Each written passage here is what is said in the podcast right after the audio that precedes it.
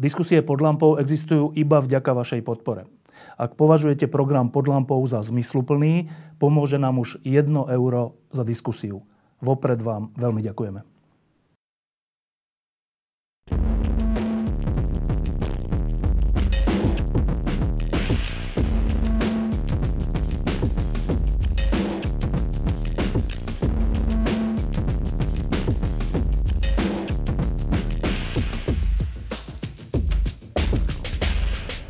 Dnes budeme mať e, veľmi zaujímavú diskusiu s veľmi zaujímavým hostom, ale ešte predtým poviem, že e, budem ju viesť bez rúška, lebo ja som COVID prekonal a e, podľa nariadení pri nahrávaní audiovizuálnych programov rúško netreba mať. Tak a teraz k tej samotnej dôležitej téme, ktorá posledné dva roky hýbala Slovenskom a nie je úplne jasné, ako skončila posledné dva roky, ale s Romanom Kvasnicom aj viac, e, sme hovorili o tom, že Slovensko je mafiánsky štát, že je unesený štát, že jeho mocenské štruktúry sú personálne obsadené tak, aby to vyhovovalo zo pár ľuďom v pozadí, ktorí z toho ťažia finančne a inak. Potom prišli voľby, potom prišlo zatýkanie špičiek policie, prokuratúry a ďalších e, ľudí. A teraz sme na Prahu voľby generálneho prokurátora. A teda moja prvá otázka je, či toto všetko svedčí o tom, že ten mafiánsky štát už prehral. Svedčí? Tak uh, asi veľmi ťažko odmeráme mieru rozkladu Slovenskej republiky alebo mieru rozkladu štátu. Všetci sme to postupne vnímali, že Slovenská republika, respektíve štát, sú v absolútnom rozklade a že sú tu skupiny ľudí, ktorí systematicky zarábajú vlastne na tomto rozklade, tento rozklad im vyhovuje. Podľa mňa určitým predelom bola vražda dvoch nevinných mladých ľudí vo Veľkej Mači a občanské postoje veľkej časti slovenského obyvateľstva. Toto podľa môjho názoru naštartovalo určité deje, ktoré sa premietli do života v činnosti no, orgánov činných v trestnom konaní, prokuratúry a v časti už aj súdov po voľbách z jary tohto roku. A myslím si, že teraz sa nachádzame v určitom medziobdobí, keď sú tu naštartované nejaké procesy, aby som ešte nehovoril, že očistné, alebo také, ktoré by viedli ku zmene systému. Ale sú to lastovičky, ktoré ukazujú cestu, kadiaľ by mohla viesť e, zákonná akási cesta orgánu činných trestnom konaní a, a vlastne náprava toho strašného stavu, ktorý tu ešte podľa mňa stále máme. Zero, že ešte by si to neoznačil za, za rozklad toho, čo tu vládlo, ale e, pred pár rokmi sme s takou až závisťou hľadeli na Rumunsko, keď tam mali tú známu prokurátorku, dnes prokurátorku Európskej, Euró, teda pri Európskej únii. A, a so závisťou sme hľadeli na to, že sa tam v Rumunsku, ktoré často podceňujeme, že sa ide veľmi rázne proti korupcii. Boli tam zatknutí a, a odsudení mnohí poprední činitelia toho vtedajšieho režimu. A teraz sa presúďme na Slovensko, tak my tu máme zadržaných komplet vedenie polície, vrátane šéfa NAKY bývalého. Máme zadržaného špeciálneho prokurátora. Bývalý generálny prokurátor Trnka je zrejme len otázkou času, kedy sa bude to, čo sa dialo v jeho prítomnosti s Kočnerom nejako riešiť. Eh, máme zadržaných viacerých sudcov. Máme zadržanú štátnu tajomničku ministerstva spravodlivosti. A to je také, že už je to porovnateľné s tým Rumunskom, čo sa týka povedal by som, veľkosti rýb. Ehm, čiže to, čo sme vtedy tak so závisťou sledovali a s tým, že to sa u nás asi nikdy nestane, optimista by povedal, že práve sa to deje, nie? Tak ja neviem úplne detaily z toho Rumúnska. Viem len niečo okrajovo, čo sme sa dozvedeli zo slovenských médií. A je to v podstate to, čo som asi už spomínal. Na Slovensku vlastne po vražde vznikol určitý precedens A ten precedens vidím v tom, že vyšetrovateľ a prokurátor, ktorý to dozoroval, postupovali spôsobom, ktorým ustanovuje zákon. Išli aj predovšetkým vyšetrovateľ a jeho kolegovia, celý ten vyšetrovací tým išli aj častokrát do osobných rizik a dotiahli tú vec do takého stavu, že bolo možné podať obžalobu predsud. Tu by som dal zatiaľ nábok akési konštatovanie o tom, že zatiaľ je to ukončené v časti oslobodzujúcim rozsudkom toto trestné konanie. A Prečo to spomínam? Toto ukázalo určitú cestu, toto vyšetrovanie pre ostatných, že netreba sa báť, že treba ísť naozaj bez ohľadu na to, kto má akú prípadnú politickú alebo mocenskú pozíciu v štáte, kto má vplyv prípadne na médiá, kto má e, finančný vplyv a podobne. A z tohto máme určité výsledky, ale ktoré zatiaľ nesvedčia o zmene systému. E, značí to iba jednu vec, podľa mňa, že na Slovensku je naozaj väčšina príslušníkov policajného zboru slušných, korektných, profesionálne postupujúcich ľudí. A oni si plnia zákonne svoje povinnosti a máme tu výsledky, ktoré e, zatiaľ nikto dôveryhodný neoznačil ako nezákonné, alebo e, získané nezákonnými postupmi. A ukazuje sa, že pokiaľ sa ako si dajú nábok nejaké vplyvy na činnosť vyšetrovateľa, prípadne prokurátorov, ktorí dozorujú prípravné konanie, no tak e, naozaj e, môže byť postavený nakoniec po prípravnom konaní predsud ktokoľvek na Slovensku. No ale keď si pozrieme zoznam zadržaných a ich funkcie, teda od šéfa policie, od šéf, šéfa NAKY, e, človeka z finančnej policie, z rôznych zložiek, špeciálny prokurátor, tak videné zvonka. Je to také, že hrozné, to je hrozné, že takíto funkcionári všetci boli zapletení do, dokonca do zosnovania zločineckej skupiny, ako znie to obvinenie, alebo ten úkon. A z hľadiska teba, ktorý e, ten systém dobre poznáš. O čom svedčí, že tieto špičky všetky boli zadržané v súvislosti so založením zločineckej skupiny. Čo to znamená? Tak ja mám informácie iba z médií a poviem, že som si to so zaujímom prečítal, že čo vlastne sa im kladie za vínu. V podstate pre mňa sú to iba štatisti určitých politických síl na Slovensku, ktoré tu mali v rukách moc eh, dlhú dobu a ktoré si prispôsobili činnosť policie na svoj obraz. Čiže dostali do takého stavu, aby a, tento policajný zbor vedeli ovládať, aby si cez tento politický, a, späť policajný zbor vedeli vybavovať prípadne nejaké tie politické účty, aby keď to bude potrebné, oni sa preto rozhodnú, aby vedeli zneužiť policajný zbor. Čiže a tie osoby, ktoré vlastne sú spomínané v súvislosti s tou veľkou skupinou, ktorá bola obvinená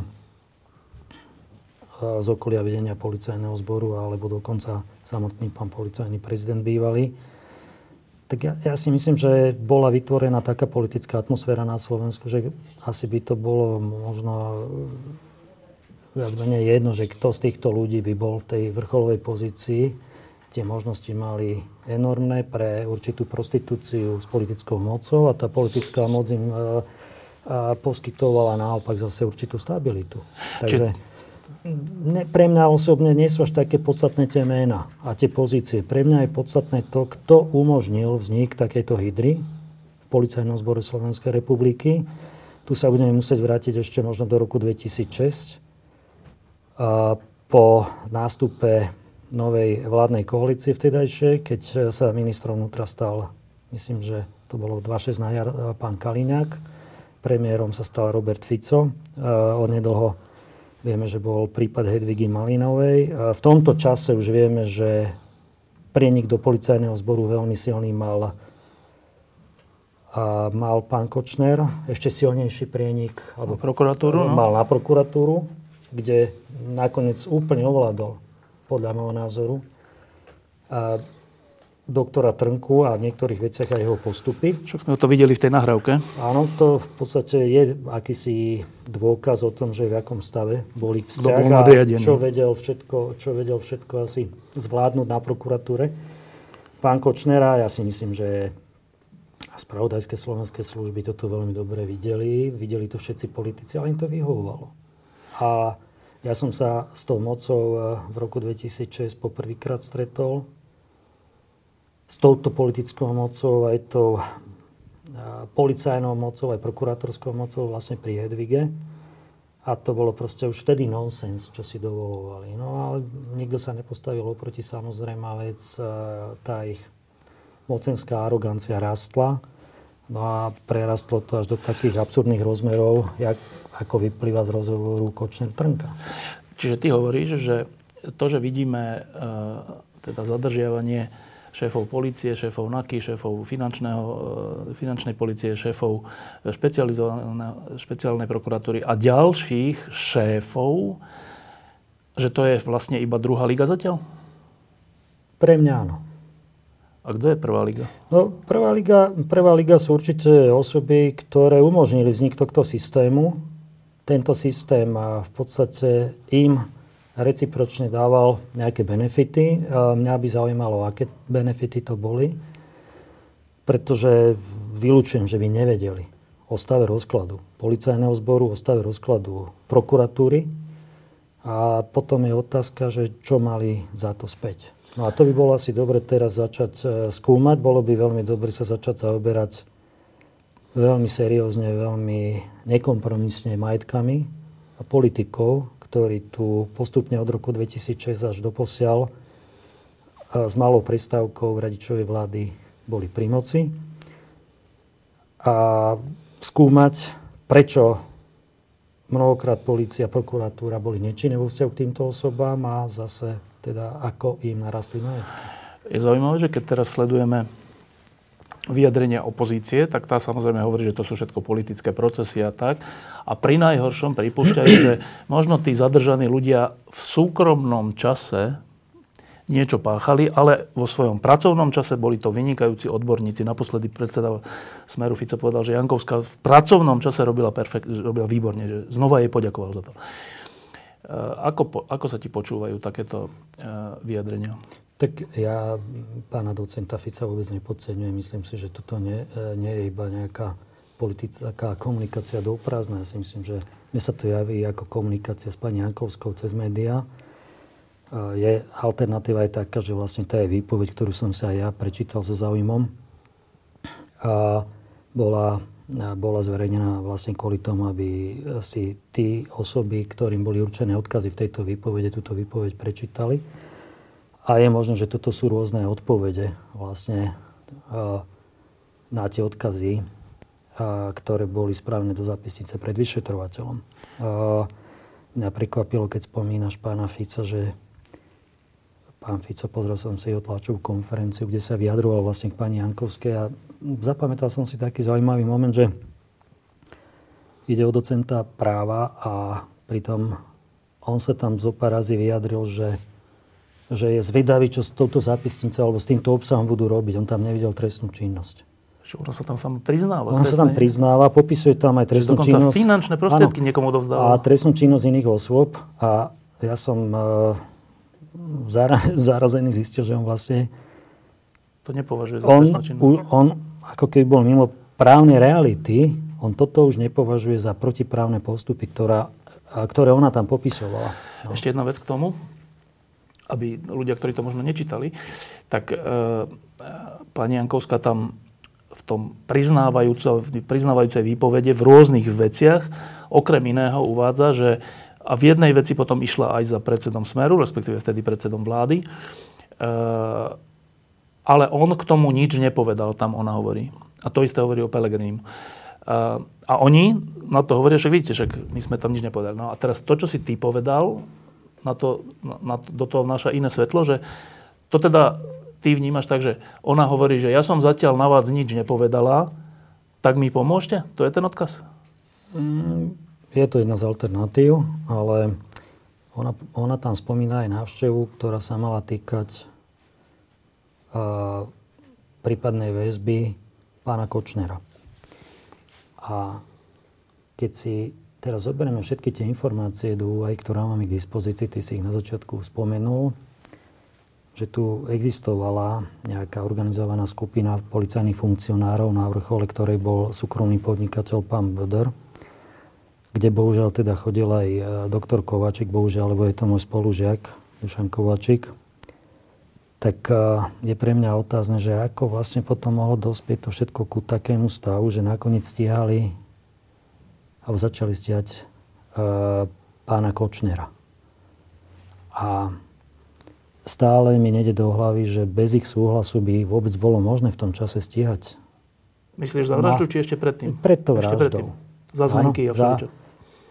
pri tých zmenkách tam si myslím, že to pozadie mi je známe, čiže tam si myslím, že to bola naozaj iniciatíva toho vyšetrovateľa pána prokurátora Šantu, ale predovšetkým v súvislosti s tými DPHčkovými vecami, že bez ich súhlasu bolo možné vlastne spustiť nejaké trestné konania, ktoré smerovali proti dnes obžalovanému Kočnerovi z viacerých trestných vecí.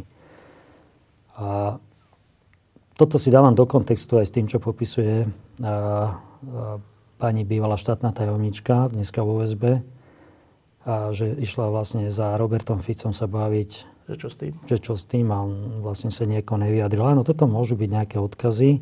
Tá situácia podľa môjho názoru, keď teraz by sme sa chvíľku posadili obrazne medzi nich z druhej strany, no tak nie, nie je jednoduchá pre nich tá situácia, pretože na jednej strane títo ľudia ich môžu aj nedôvodne vydierať, aby im pomohli, lebo môžu povedať dneska čokoľvek a určite by to a slovenská verejnosť uvítala, keby takéto počula, čiže to je nebezpečie určité. No, na strane druhej to môže byť aj nevymyslené, nejaké tie tvrdenia, ktoré môžu zaznieť ku tým bývalým vládnym špičkám alebo respektíve ku čelným predstaviteľom niektorých politických strán, dneska ktoré sú v opozícii alebo sú mimo parlamentu. Čiže to je situácia, ktorá nie je určite pre nich jednoduchá. Do tohto kontextu by som troška zasadil aj dneska vlastne prebiehajúcu debatu a diskusiu o tom, kto má byť generálny prokurátor pretože toto podľa mňa všetko spolu súvisí. K tomu sa dostaneme, ale ešte späť k tejto jednej veci. Tam je veľmi zaražajúca vec, že tú údajnú zločineckú skupinu vysokých funkcionárov štátnych orgánov viedol človek, ktorý nebol v žiadnych štátnych orgánoch. Ten nitrianský podnikateľ Beder. To vypoveda o čom? No, to vypoveda o tom, čo som spomínal, že proste tá politická moc postupne naučí prostituovať policiu s touto mocou a vráca aj za to určitú stabilitu. To znamená, že keď ich niekto z niečoho obviní, ako to bolo v Moldave nad Bodvou, že zbili Rómov, no tak oni sa za nich postavia, povedia, sú nevinní a naozaj docielia to, že sú nevinní tí policajti. No a to sú recipročné akési protislužby, na jednej strane, na jednej strane vlastne vy dostanete k dispozícii celý policajný zbor, keď si tam dosadíte správne figurky. Je samozrejme dosť nebezpečné to priamo nejakým spôsobom riadiť z toho politického poschodia alebo z tej politickej úrovne, čiže je tam medzičlánok. Teraz sa ukazuje, že tým medzičlánkom mohol byť nejaký súkromný podnikateľ, ktorý sa následne stretával s politickým, s politickým vedením. vedením štátu. No a prenášal, prenášal pokyny? A tie túžby, želania na tú policajnú moc, ktorá prostituovala s tou politickou mocou. A to je strašné, samozrejme, lebo to je absolútny rozklad právneho štátu. Čo ja nakoniec tu tvrdím stále, len a, možno, že toto je prvý dôkaz o tom, že to vlastne úplne rozložili.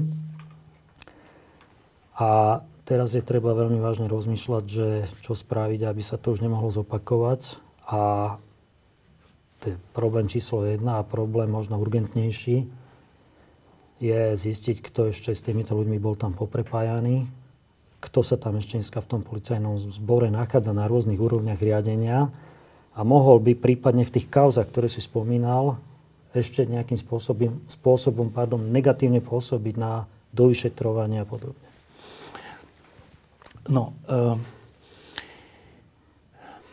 my sme tu už mali skúsenosť viackrát, že keď prišla zmena, tak e, bola veľká nádej, že tá zmena bude dôsledná a hlboká a nebola. E, a naražam nielen na radičovej vládu, ktorá skončila príliš rýchlo, ale aj na vládu Mikuláša Zurindu, keď Ivan Lexa bol zaistený, dokonca bol prevezený z Juhafrickej republiky policajnými orgánmi sem vtedajší bývalý predseda vlády Mečiar bol predvedený e, políciou, keďže nechcel prísť na výsluch, tak bol predvedený silou. A všetci sme si mysleli, že tie trestné činy, ktoré sa tu diali počas mečiarizmu, vrátane únosu a vraždy, budú potrestané. A potom prišli súdy a Ivan Lexa všetky vyhral. Okrem jedného, myslím.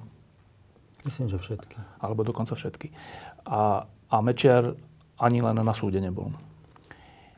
Spomínam to preto, že teraz možno, že máme nádej, že dobre, tak už sú zadržaní takíto silní hráči, e, tak asi to už ide dobrým smerom a otázka je, e, či to nemôže dopadnúť znova tak, ako počas mečiarizmu. Tak e, samozrejme, že môže, lebo ale otáz, otázne je, či to teda do takéhoto stavu sa dostane zákonným spôsobom alebo nezákonným spôsobom. A musíme ctiť prezumciu neviny aj pri týchto ľuďoch, ktorí sú dneska spomínaní v súvislosti s rôznymi obvineniami a naozaj o ich vine nemôžeme rozhodnúť my dvaja, môže to byť iba súd. Áno, ja nehovorím o konkrétnych ľuďoch, ale o tom, Takže, o tom vyrovnaní čo sa, týka, sa s minulosťou. No? Čo sa týka vyrovnania sa s minulosťou, a my v by sme mali prioritne ako občania Slovenskej republiky v prvom rade požadovať od e, štátnych orgánov, ktoré sú na to určené a od súdov, aby postupovali zákonným spôsobom a zákonným spôsobom sa vysporiadali či už s obžalobou alebo s tými obvineniami v rámci prípravného konania.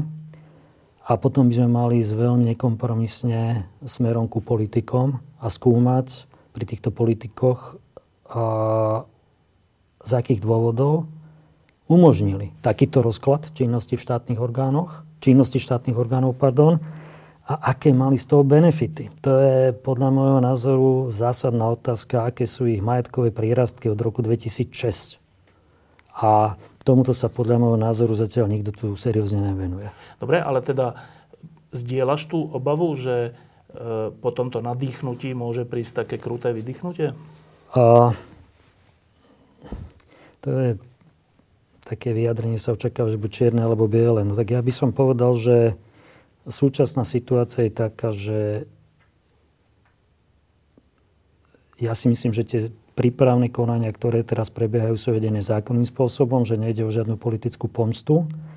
Myslím si, že slovenská občianská verejnosť musí veľmi podrobne pozerať na to, akým spôsobom budú prebiehať konania pred súdom a potom to môžeme zhodnotiť tomto okamihu si myslím, že sa ukázalo na Slovensku zo pár ľudí z veľkej skupiny statočných policajtov, lebo ja hovorím, že slovenskí policajti, väčšina sú to pracovití profesionáli, a možno niekedy môžu mať určité odborné zlyhania, ale niekedy to sú aj neumyselné zlyhania. A sú vedené kauzy, ktoré sú ostro sledované, sú spôsobile vyvolať u ľudí naozaj dojem, že ideme tým lepším smerom, že sa tu niečo napravuje. Je to veľmi podstatné. A môžu to byť vzorové konania aj pre ostatných. Ja si myslím, že musíme byť veľkorysí. Nemôžeme na všetkých, ktorí za vlády Trnku a Gašpara a podľa mňa aj toho predchádzajúceho vedenia pána Lučanského neboli disidentami na polícii, nemôžeme byť takýto nároční. Proste tí ľudia dneska by mali všetci ukázať, že vedia normálne zákonne pracovať. A toto by mal byť nejaký štandard. Zároveň by sme si mali zvyknúť na to, že zákonný štandardný postup je úplne normálny. To je, to je to, čo sa všade vo svete od eh, profesionálov vyžaduje, čiže nie je to nič výnimočné. A my by sme sa viacej mali venovať tým politikom. A naozaj mali by sme teraz začať jednu serióznu debatu o tom, a že prečo sa dá na Slovensku v politike tak eh, rozprávkovo a rýchlo zbohatnúť. Um, ešte jedna vec, eh, čo sa tohto týka. Um, viackrát sme sa rozprávali o tom, že uh, navonok sa zdá, že políciu vedie šéf polície. Potom sme sa vlastne dozvedeli, že v skutočnosti ich viedol nejaký bodor. A možno, že navonok sa zdá, že tento štát vedú predseda vlády, minister financí a ten a onen, ale potom sa dozvedáme, že sú všelijakí ľudia v pozadí, nazývajú sa často sponzory strán alebo oligarchovia alebo tak, ktorí majú priamy vplyv na politické rozhodnutia tejto krajiny. V tejto veci, ktorá sa teraz začína odhalovať, títo ľudia v pozadí hrajú akú rolu? No, ja si myslím, že významnú. Významnú, pretože a, ľudia, ktorí tu rozprávkou zbohatli od roku 1993, od vzniku samostatnej Slovenskej republiky a získali, nazvime to, amorálnym spôsobom značnú časť svojho majetku, predovšetkým napojením sa na verejné financie, tak nikdy nezmenia svoj prístup ku podnikaniu, nikdy nezmenia tie zdroje, z ktorých získavajú vlastne svoje príjmy. A Slovenskú republiku berú iba za svoj ekonomický priestor. Radi užívajú vonku tie peniaze, ale tento ekonomický priestor im vyhovuje, pretože nie je transparentný. Vyhovuje im kvôli tomu, že tá štátna moc alebo tie kontrolné mechanizmy, ktoré má zabezpečovať štátna moc do istej miery nefungujú. Sú ľahko kúpiteľné, niekedy asi nie za moc peňazí. A, takže keď sa vrátim ale k podstate tej otázky, tá ich pozícia je stále významná. Dorastajú tam nové skupiny ľudí. Je to určitý negatívny vzor, pretože týmto ľuďom sa keď to tak slovenská verejnosť a mladí ľudia pozorujú, že týmto ľuďom sa nikdy nič nestalo. Čiže je to určitý model, ako sa dostať ku peniazom cez sponzorstvo politických strán, cez korupciu politikov a podobne. Čiže prečo by to niekto nerobil, keď mu to umožňuje vlastne ten systém, ktorý existuje.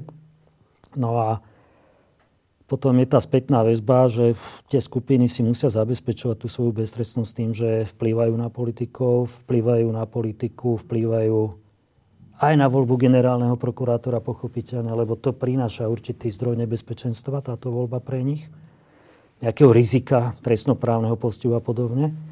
Čiže ten vplyv je, ten vplyv je podľa mňa stále značný, akurát teda, že tie skupiny sa troška obmieniajú časom. Dneska už je tu generačná výmena, pretože...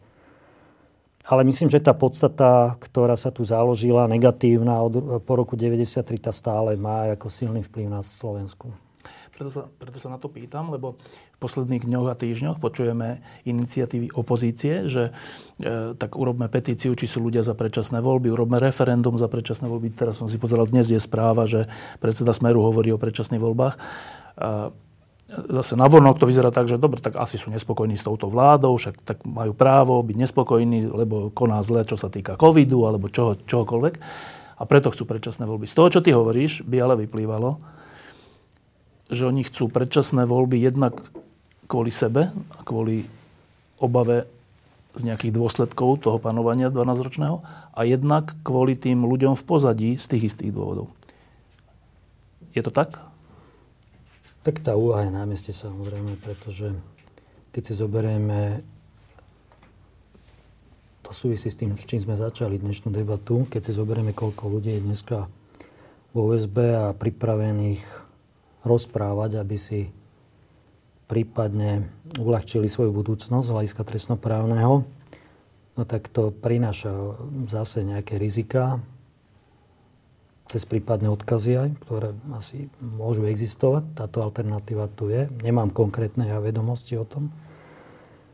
No a recipročne zase tí politici musia, musia proste dávať, dávať nejakú nádej, musia dávať nejaké riešenie. Ja si myslím ale, aby som nechodil okolo horúcej kaše. Proste toto nemá pre nich riešenie. V tomto okamihu, pardon, situácia, ktorá je spôsobená alebo vytvorená trestnými konaniami, ktoré práve prebiehajú, nemá pre predovšetkým politikov e, z minulej vládnej koalície riešenie.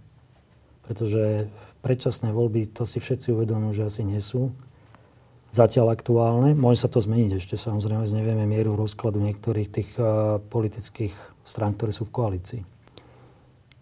A zatiaľ to nemá riešenie a je to len zase, to sú, môžu to byť odkazy, že robíme niečo na to, aby sme to zmenili. Prosím vás, tak vydržte. Neviem, ale je to, je to jedna z alternatív. No, a teraz k tomu generálnemu prokurátorovi. E, hovorilo sa ešte pred voľbami a potom aj po voľbách, že tá nová garnitúra, že jej najdôležitejšou úlohou je jednak voľba nového vedenia polície a jednak voľba generálneho prokurátora, prokurátora a zákon o generálnej prokuratúre. Dobre, teraz máme e, dočasného e, šéfa policie, teraz je výberové konanie, štyria sa prihlásili, včera bol, myslím, posledný termín, e, a máme sedem kandidátov na generálneho prokurátora, ktorí sa teda prihlásili do toho, do toho súboja a niektorí si myslia, a aj to tak formulujú, že vlastne tých sedem mien je v každom prípade, hoci, hoci kto z nich je lepší ako predošli generálni prokurátor, prokurátori, čiže dôležitá úloha personálna e, e, novej vlády bude splnená, nech to bude ktokoľvek. Je to tak? Tak e, to sú, spomenul si dva problémy, policajný zbor no. a prokuratúra. Prokuratúra ešte má dva podproblémy, generálna prokuratúra a špeciálna ano. prokuratúra. Čo sa týka policajného zboru, podľa môjho názoru, podľa môjho názoru už v čase, keď sme mali informácie, iba tie, ktoré boli do rozkrytia tejto zločineckej skupiny okolo bývalého policajného prezidenta, bolo námeste urychlené vymenenie celovedenia policajného zboru a ANAKY, čo sa nestalo. teraz vidíme obludný rozmer Ne, nepoznám detaily. Nechcem tu nejaké prázdne reči púšťať, ale vôbec to prepojenie a spôsob riadenia vlastne policajného zboru cez nejakého súkromného podnikateľa, tak, podnikateľa, pardon, tak to samo o sebe už je akože znak totálneho rozkladu vo fungovaní policajného zboru. A bolo treba a je treba okamžite stabilizovať policajný zbor. Personálnymi výmenami za absolútne spolahlivých ľudí, ktorí nemajú žiadne prepojenia na špičky bývalej vládnej koalície. To je podľa môjho názoru stále aktuálny problém a stále aktuálna úloha. To neznamená, že pokiaľ sa tu vedú nejaké trestné konania, že tí, tieto tieto akýmsi spôsobom odôvodňujú zotrvanie tých eh, policajných funkcionárov, ktorí sú dneska v tých eh, vrcholových pozíciách, predovšetkým eh, myslím teraz na Naku? vedenie NAKY. Čo sa týka prokuratúry, tak tam sú dva podproblémy. Hovorili sme, generálna prokuratúra, prebieha teraz voľba, alebo mala by prebiehať za dva dní. Dneska sme si mysleli, že už no. budeme mať potom, keď sme sa dohovárali na stretnutí a priori podľa môjho názoru, keď je tam zistený akýkoľvek osobný vzťah s nejakými závadovými osobami, to nemusia byť závadové osoby z hľadiska trestnoprávneho, ten kandidát je neprechodný pre mňa. Pretože to je absolútne bezpečnostné riziko, je to absolútny problém pre budúce fungovanie. Myslím si, že tieto závadové osoby len tak sa nestretávajú s prokurátormi a len tak s nimi neabsolujú nejaké e, súkromné stretnutia. To hovoríš o pánovi Žilinkovi? E, nehovorím o nikom teraz. Ja len hovorím o akomkoľvek, o akejkoľvek informácii o osobných vzťahoch prokurátorov, ktorí kandidujú, alebo osob, ktorí kandidujú na generálneho prokurátora so závadovými osobami. A Pre niekoho je to a sú tam takí. Čo sa týka špeciálnej prokuratúry, tento boj akýsi prokurátorský ešte len nastane. Myslím si, že to bude niečo obdobné ako teraz. Ja si myslím, že, a toto som teraz budem machrovať a tri mesiace dozadu som hovoril, že voľba generálneho prokurátora môže znamenať aj predčasné voľby. Pretože pokiaľ tie skupiny, ktoré sa cítia ohrozené, nebudú mať iné riešenie, tak pristúpia aj k tomuto akému si radikálnemu politickému kroku, rozvratom koaličných politických strán, to rozvratom dá? koaličných vzťahov. Dá sa to? Určite sa to dá, podľa mňa. Určite cez, sa to cez, dá, nemusí to byť také jednoduché. Cez stranu Sme rodina? A, mm, ja si myslím, že nemusí ten rozvrat robiť uh, politická...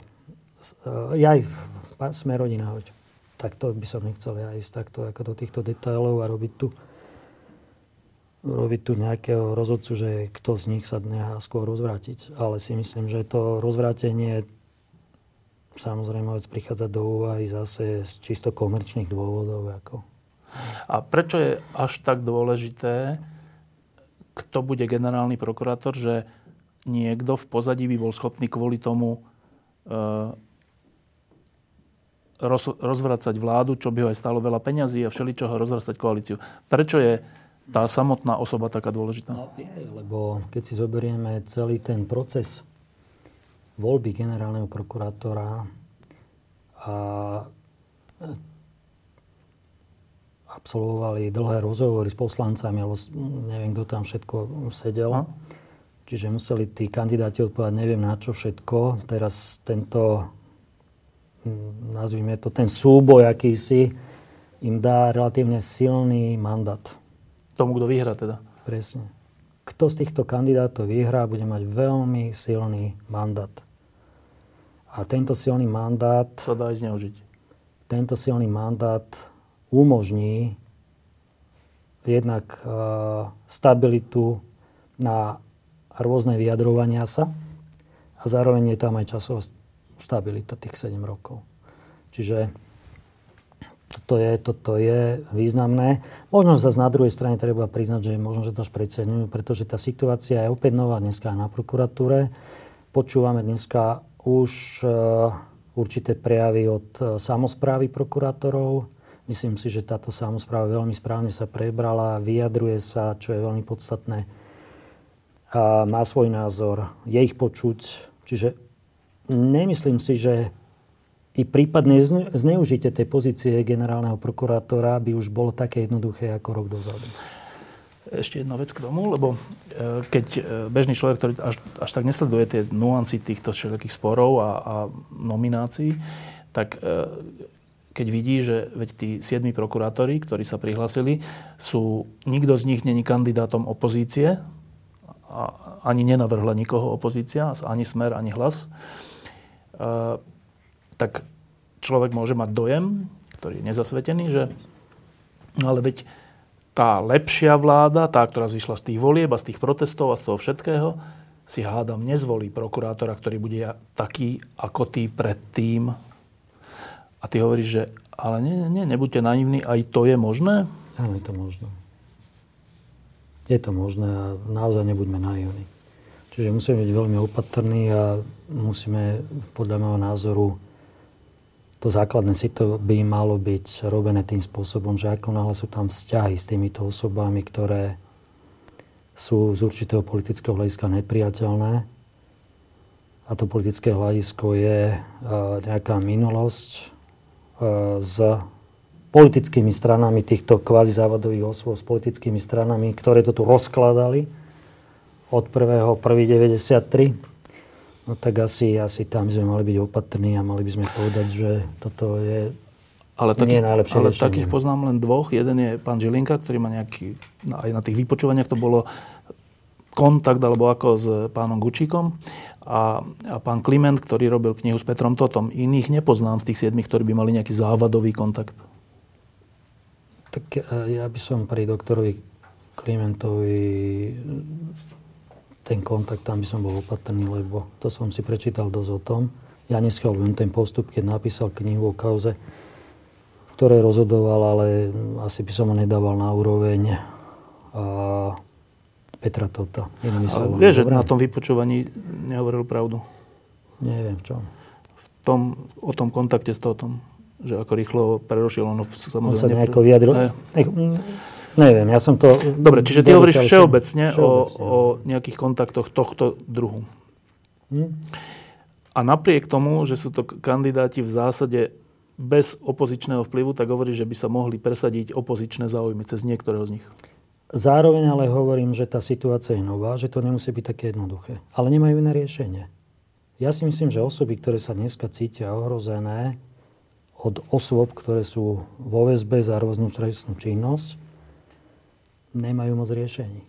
A pokiaľ sa javí ako riešenie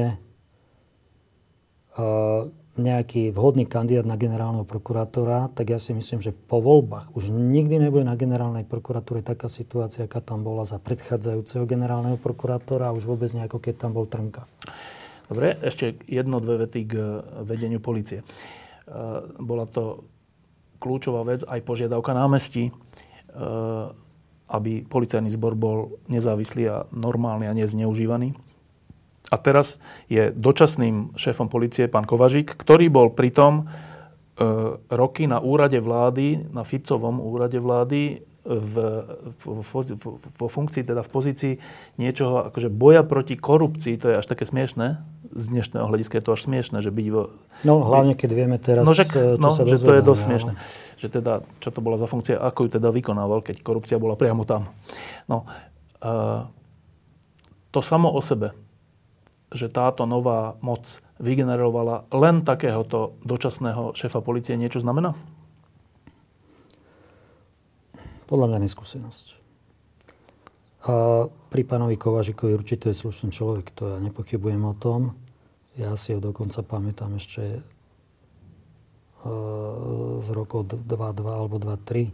A podľa mňa to je slušný človek. Samozrejme, toto je nejaký problém, že sedel u pána Fica ale to je politický problém. Väčší problém ja osobne vidím vo vedení NAKY, kde je v podstate stále osoba, ktorá bola niekedy vyberaná Robertom Kaliňákom a Robertom Ficom ako e, šéf NAKY. A dneska máme 11 alebo 10 mesiacov po voľbách, neviem koľko no, to je presne. No. no tak uh, myslím si, že predovšetkým tam mal byť niekto, kto je vyšetrovateľ, aby vedel, ako prebieha vyšetrovanie, Mal tam byť niekto, kto nemá prepojenie na predchádzajúce vedenie policajného zboru. Hlavne potom, čo vieme, že v akom to je stave. E, keď vieme, čo sa tam všetko rozkrylo.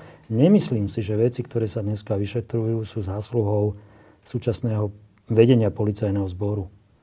Ukazuje to na to, že v policajnom zbore pracujú čestní, slušní ľudia, profesionáli, ktoré, ktorí išli aj za predchádzajúceho policajného vedenia do konfliktov, išli niekedy do osobných existenčných rizik a proste vyšetrovali tie veci tak, ako sa majú vyšetrovať. A tu by som rozlišoval, tu by som rozlišoval, že aký, aké zásluhy majú, aké zásluhy majú ľudia, ktorí vedú policajný zbor na tom, že sú tu na svete nejaké kauzy, ktoré sú relatívne ďaleko aj dôkazne. Vidíme, vlastne sa dozvedáme každý deň, že tie dôkazné situácie sa tam posilňujú, pretože vypoveda stále viac a viac ľudí. Takže toto by som rozlišoval. Ešte jeden taký širší obrázok, ktorý je úplne e, zaujímavou otázkou. E, šéfom tajnej služby SISKY je, je nominant Sme rodina. E, šéfom Eh, generálnej prokuratúry môže sa stať nominant Olano alebo Sme rodina. Niekoho oni navrhujú. Eh, šéfom špecializovaného, eh, teda špeciálnej prokuratúry sa môže stať zase nominant Olano a Sme rodina, možno to bude Dano Lipšic. A to ukazuje, že ako keby skupina pár ľudí, ktorí môžu byť fajn, ale že skupina pár ľudí prepojená s dvoma politickými stranami, ovládne všetky najdôležitejšie funkcie. Je alebo nie je to nebezpečné? Je to nebezpečné, samozrejme. Bez toho, aby sme mali nejaké osobné výhrady proti ktorémukoľvek z tých osôb, ktoré si spomínal, je to nebezpečné, pretože sa tam strácajú vzájomné a nejaké kontrolné mechanizmy pri fungovaní jednotlivých týchto štátnych orgánov. Takže to je nebezpečné. To myslím, že všetci ktorých si spomínal, si sami uvedomujú a neumožňa vznik takéhoto stavu, aby z tohto boli, aby z tohto boli nakoniec obvinení. Verím, že takto rozmýšľajú aj oni, takže asi sa nemusíme bať. A to teraz trocha vtipkuješ, že? Uh, ja odpovedám na tvoju otázku. Že sa nemusíme báť tohto. Uh, demokracia, demokracia je neustály súboj, takže musíme stále bojovať. Dobre. E, na záver A ešte jedna téma, potom ti dám záverečné dve otázky. Tá jedna téma je, hýbala celým Slovenskom, teraz je trocha ticho. Hovorím o e, vražde Jána a Martiny, o súde, ktorý bol v, e, Pezinku, ktorý skončil oslobodzujúcim rozsudkom a teraz je to na najvyššom súde. E, ty si okrem iného obhajca e, poškodenej, pani Kušnírovej. Tak najprv úplne, že základná informácia, že v akom je to dnes stave? Prvostupňový súd predložil trestnú vec Najvyššiemu súdu ako odvolaciemu súdu a, odvolací súd sa oboznámuje so spisom súdnym teraz.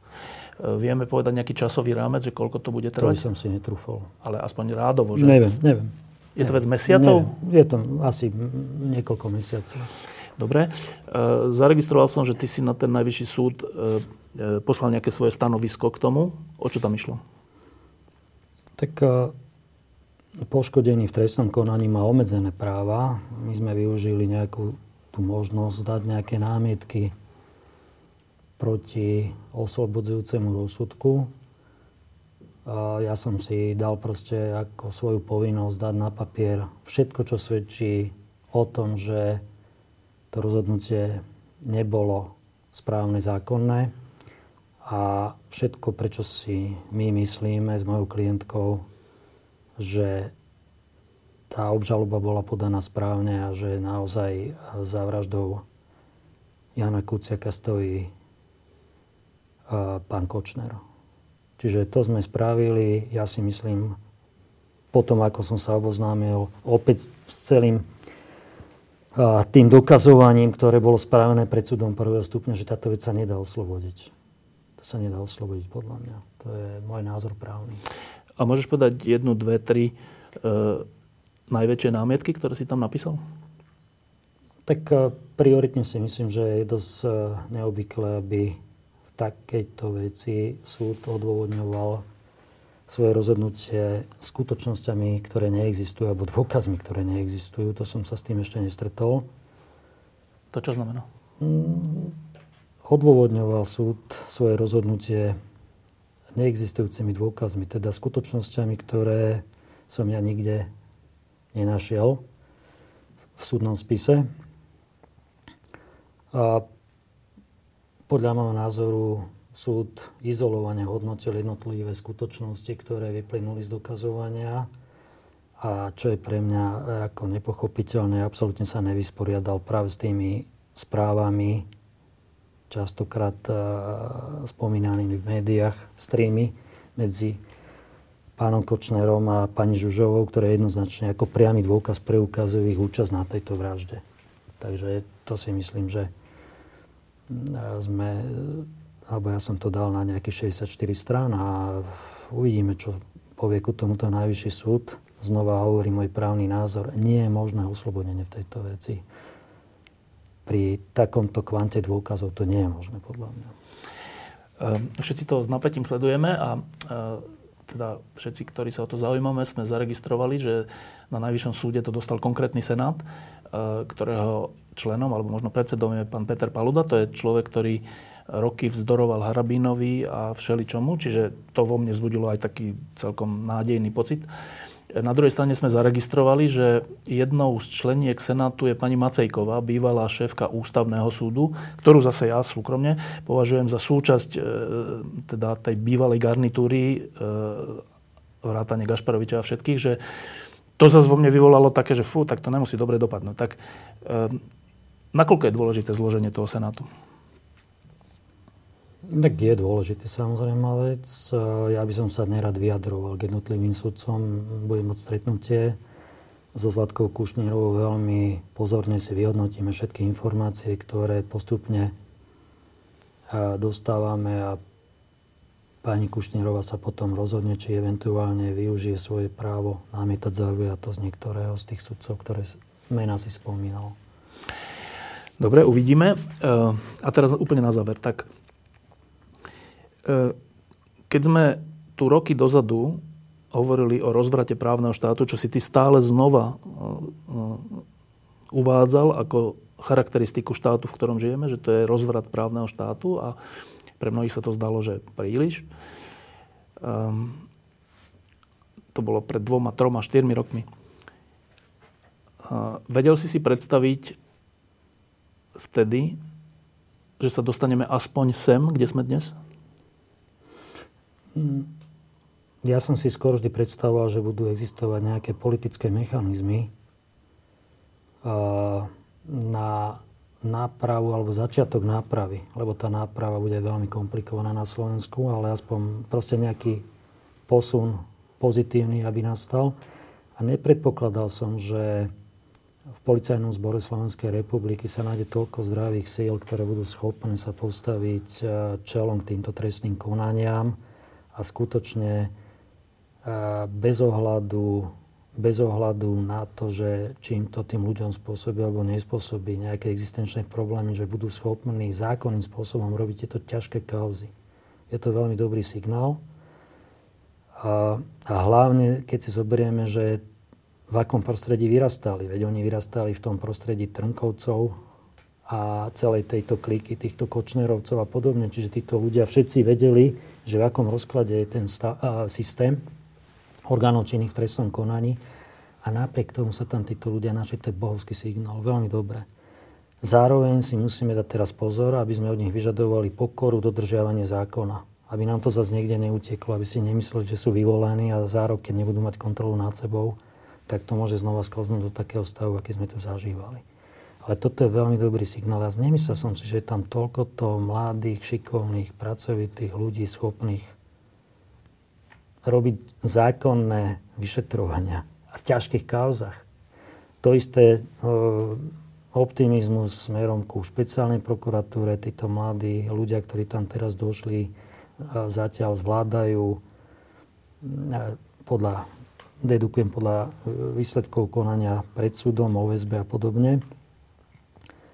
A tieto konania ale zase musíme byť veľmi opatrní, musíme vyžadovať striktné dodržiavanie zákona a prosím vás, e, z týchto ľudí nesmieme robiť žiadnych vyvolených, že nás zachráňa pred spravodlivosťou. To my musíme, musíme viesť podľa mňa každodenný boj o to a nesmú sa všetci títo spomínaní na mňa uraziť, ale toto je prirodzené. Proste postupovať zákonne, postupovať profesionálne je prirodzený postup.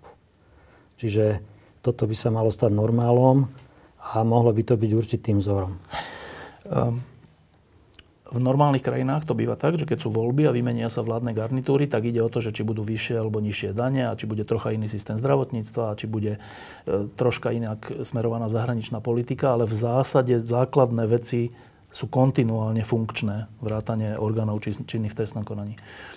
U nás to býva tak, že, že pravidelne sa stáva, že sú voľby, ktoré sú úplne zlomové, v ktorých ide oveľa viac než o dane a zdravotníctvo.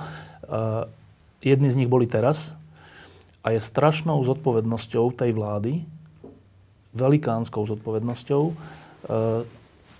správať sa tak, aby sa tie zmeny, o ktorých sme teraz hovorili, stihli uskutočniť.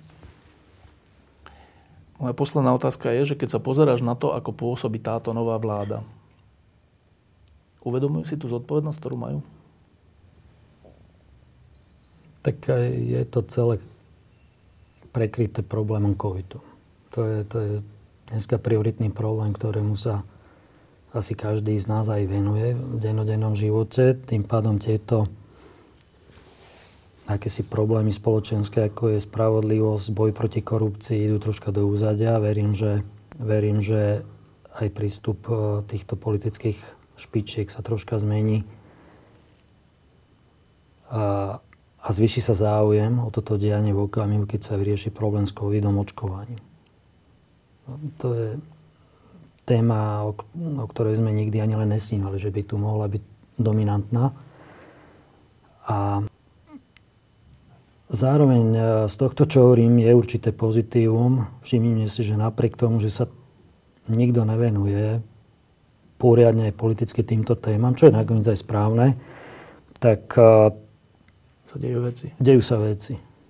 Čiže ide to, ide to bez politického vplyvu, to je, to je práve ten pozitívny jav, že máme, že proste my Slováci sme schopní v týchto extrémne ťažkých pomeroch, a to je rozklad právneho štátu zapričinený vlastne týmito odchádzajúcimi partiami okolo pána Fica, schopní proste sa postaviť a začať e, v náznakoch aspoň ukazovať, že vieme si budovať právny štát.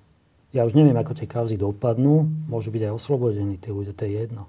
Ale musí to byť vedené zákonným spôsobom a musia byť zákonne oslobodení, dôvodne. Že? Že to je zase pohľad na tento problém cez prezumciu neviny, lebo aj to sa môže stať. Čiže teraz, čo si myslím, že je podstatné, aby uh, sa aj na politickej úrovni začala dostatočná pozornosť venovať majetku politikov a všetkých tých osôb, ktoré sú predmetom trestných konaní. Toto bol napríklad problém pri Marianovi Kočnerovi, kedy vlastne aj vďaka niektorým zo súčasného vedenia policajného zboru alebo NAKY bol rozpustený vyšetrovací tým. Majetku Mariana Kočnera sa nikto nevenuje, a myslím si, že ďalšie kauzy, ktoré sú rozrobené, si vyžadujú osobitnú pozornosť, predovšetkým na majetok týchto ľudí, pretože sa tu občas v médiách spomenú nejaké domy, firmy, prevody cenných papierov a nikto sa tomu systematicky nevenuje odborne. Myslím si, že nejaké zabezpečovanie majetku obvinených, pri ktorých prichádza do úvahy neskôršie. Trest prepadnutia majetku je rovnako dôležité ako zákonné trestné stíhanie týchto osôb. Lebo to je až ten trest, to je horší trest samozrejme, ako keď dostane nejaký nepodmienečný trest odňatia slobody. A tomu by sa mala venovať pozornosť, mala by sa robiť e, akási odborná diskusia, ale to je tiež na Slovensku problém, že vlastne aj pri tom vypočúvaní kandidátov na generálneho prokurátora. Nikto tu nespomína proste, že musíme začať viesť nejakú verejnú diskusiu o tom, ako má vyzerať prokuratúra, či to má byť štátne zastupiteľstvo alebo takýto monokratický orgán alebo niečo medzi tým. To isté je teraz vlastne debata o súdoch, že nová súdna mapa. Musíme viesť odborné diskusie. Nemôžeme, či na súdoch, či na prokuratúre, nakoniec aj na policii zaznávať určitú skupinu ľudí, že vy ste boli vtedy ticho a teraz nesmiete nič hovoriť. My musíme vybrať všetkých odborníkov, Slovensko není také veľké, povedať si, samozrejme nie pri osobách, ktoré sa dopúšťali trestnej činnosti, to je proste nejaká hrubá čiara, nie všetci mohli byť disidentami, ale to som tu hovoril 6 mesiacov dozadu. A poďme diskutovať, poďme sa baviť o tom, ako má vyzerať súdna mapa Slovenska, ako má vyzerať prokuratúra, ako má vyzerať a zabezpečovanie majetku, máme kopec odborníkov. Ešte sa raz vrátim k tej otázke, aby si pochopil, čo som myslel, že e, áno, e, je tu obdobie pandémie, čo je úplne nikto nečakal, je to ťažká vec pre každého, ale to, o čom hovoríme celú túto hodinu, to znamená náprava Eh, alebo odstránenie mafiánskeho štátu a náprava rozvratu ústavného zriadenia je strašne silná a dôležitá vec na to, aby sme žili v krajine, kde sa nám dobre žije. To sa bez toho nedá. Súhlasím. A ak je toto priorita, tak ja na to narážam, že sledujeme tu, že eh, predseda vlády v nejakom spore so Sulíkom zrazu povie, že on už nechce byť vlastne predseda vlády, možno aj odíde, potom neodíde. Boris Kolár si volá do nemocnice tzv. opatrovateľky a, a je z toho veľká hamba. Eh, že či, si, či vnímaš, či tá vláda je schopná uniesť tú zodpovednosť, ktorú má v rukách? Zatiaľ, sa, zatiaľ podľa tých prejavov, ktoré vidíme, sa zdá, že nie. Ale však musíme si byť, musíme úprimne si to pomenovať, ten problém. A, ale zápätí musíme pána dobre, ale nemáme iné riešenie zatiaľ. No. Musíme byť kritickí, ale Iné riešenie zatiaľ nemáme, pretože cesta späť je cesta do pekla. A to peklo nám ukazujú vlastne tieto trestné konania. Zároveň e, si veľmi dobre uvedomujeme, že toto je hlavný argument tých, ktorí nám dneska vládnu. A musíme byť nároční na to, čo robia, musíme byť nároční aj na komunikáciu, na ich komunikáciu s nami. A mňa uráža, keď niekto so mnou komunikuje, niekedy feudal, hm. Fico, ako s občanom. A vlastne proti tomuto sa musíme ohradzovať, ale nemáme iné riešenie. To je náš problém. My môžeme len robiť tlak na to, aby proste sa troška zmenili a nazvať toto akési medziobdobie. My máme problém, lebo povedzme si úprimne, od roku 2006 sa nám tu neukazovali žiadni politici, ktorých by sme dneska už mohli nazvať, že sú preverení nejakými tými rokmi, nejakými udalosťami a nevieme spraviť ani náhrady. Tak teraz pozerajme, že kto tam bude vyskakovať v tom uh, koaličnom zbore a kto by tu raz za 4, za 5 rokov alebo za 10 musíme vychovať tú generáciu nejakú, ktorá by tu raz mala zobrať moc do rúk a to je aj tlak vlastne na, a súčasťou toho je aj ten tlak na tú súčasnú vládnu koalíciu. Ale tak je tam určitá nezodpovednosť, tí ľudia mnohí nie sú pripravení na to, aby zvládali túto ťažkú situáciu a všetko je o komunikácii. Demokracia je komunikácia. A proste ja osobne sa častokrát cítim ponížený tým spôsobom, akým s nami komunikujú. Ale nemám, ako, potom musím povedať jedno jedine, tak idem znova rozmýšľať, že sa odtiaľ to vysťahujem, alebo čo ako mám spraviť. Musíme proste to tlačiť pred sebou, ale cesta späť nie je možná. Cesta do pekla. Roman Kvasnica, ďakujem, že si prišiel. A ja ďakujem za pozvanie. Um, ak je toto medzi obdobie, čo si myslíš, čo bude po ňom nasledovať? Ja si myslím, že cesta späť nie je možná. Stále, stále ešte nevieme doceniť ten význam udalosti z Veľkej Mače z roku 2018. A myslím, že naši občania tu majú v hlavách, vedia, čoho v extréme je schopná politická moc, nejaká tá mafistická moc prepojená na politiku a dosah tejto udalosti ešte stále trvá.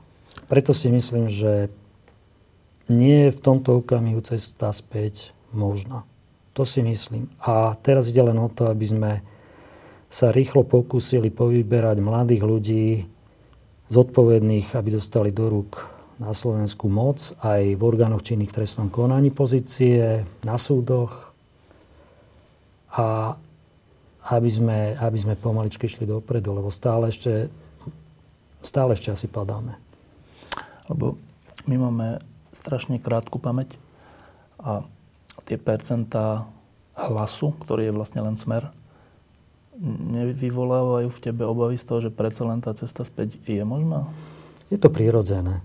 Je to prirodzené, pretože tí ľudia, ktorí sú tam, vedia samozrejme vec, rozprávať to, čo dáv chce počuť. Mm. No ale tak to, to vždy bude to všade vo svete tak. No, ale si myslím, že zatiaľ Slováci v tých kritických chvíľach boli schopní rozmýšľať a uvažovať e, aj kriticky. Potrebujeme vyriešiť COVID. Lebo to je a, z úst politikov, ktorých stranu spomínaš, jedna zo základných tém a Smer, pokiaľ im tak dneska rozpráva najviacej o tom, že ako sú vedené politické trestné mm. stíhania osôb, ktoré to o sebe ale netvrdia, alebo sa priznávajú ku trestnej činnosti. Mm. Takže a musíme mať nádej, že je to zmeniteľné. Podľa mňa je to zmeniteľné a znova povieme jednu vec, že musíme sa pokúšať meniť aj veci, ktoré sú nemeniteľné možno. Ďakujem pekne. A ja ďakujem. Diskusie pod lampou existujú iba vďaka vašej podpore. Ak považujete program pod lampou za zmysluplný, pomôže nám už 1 euro za diskusiu. Vopred vám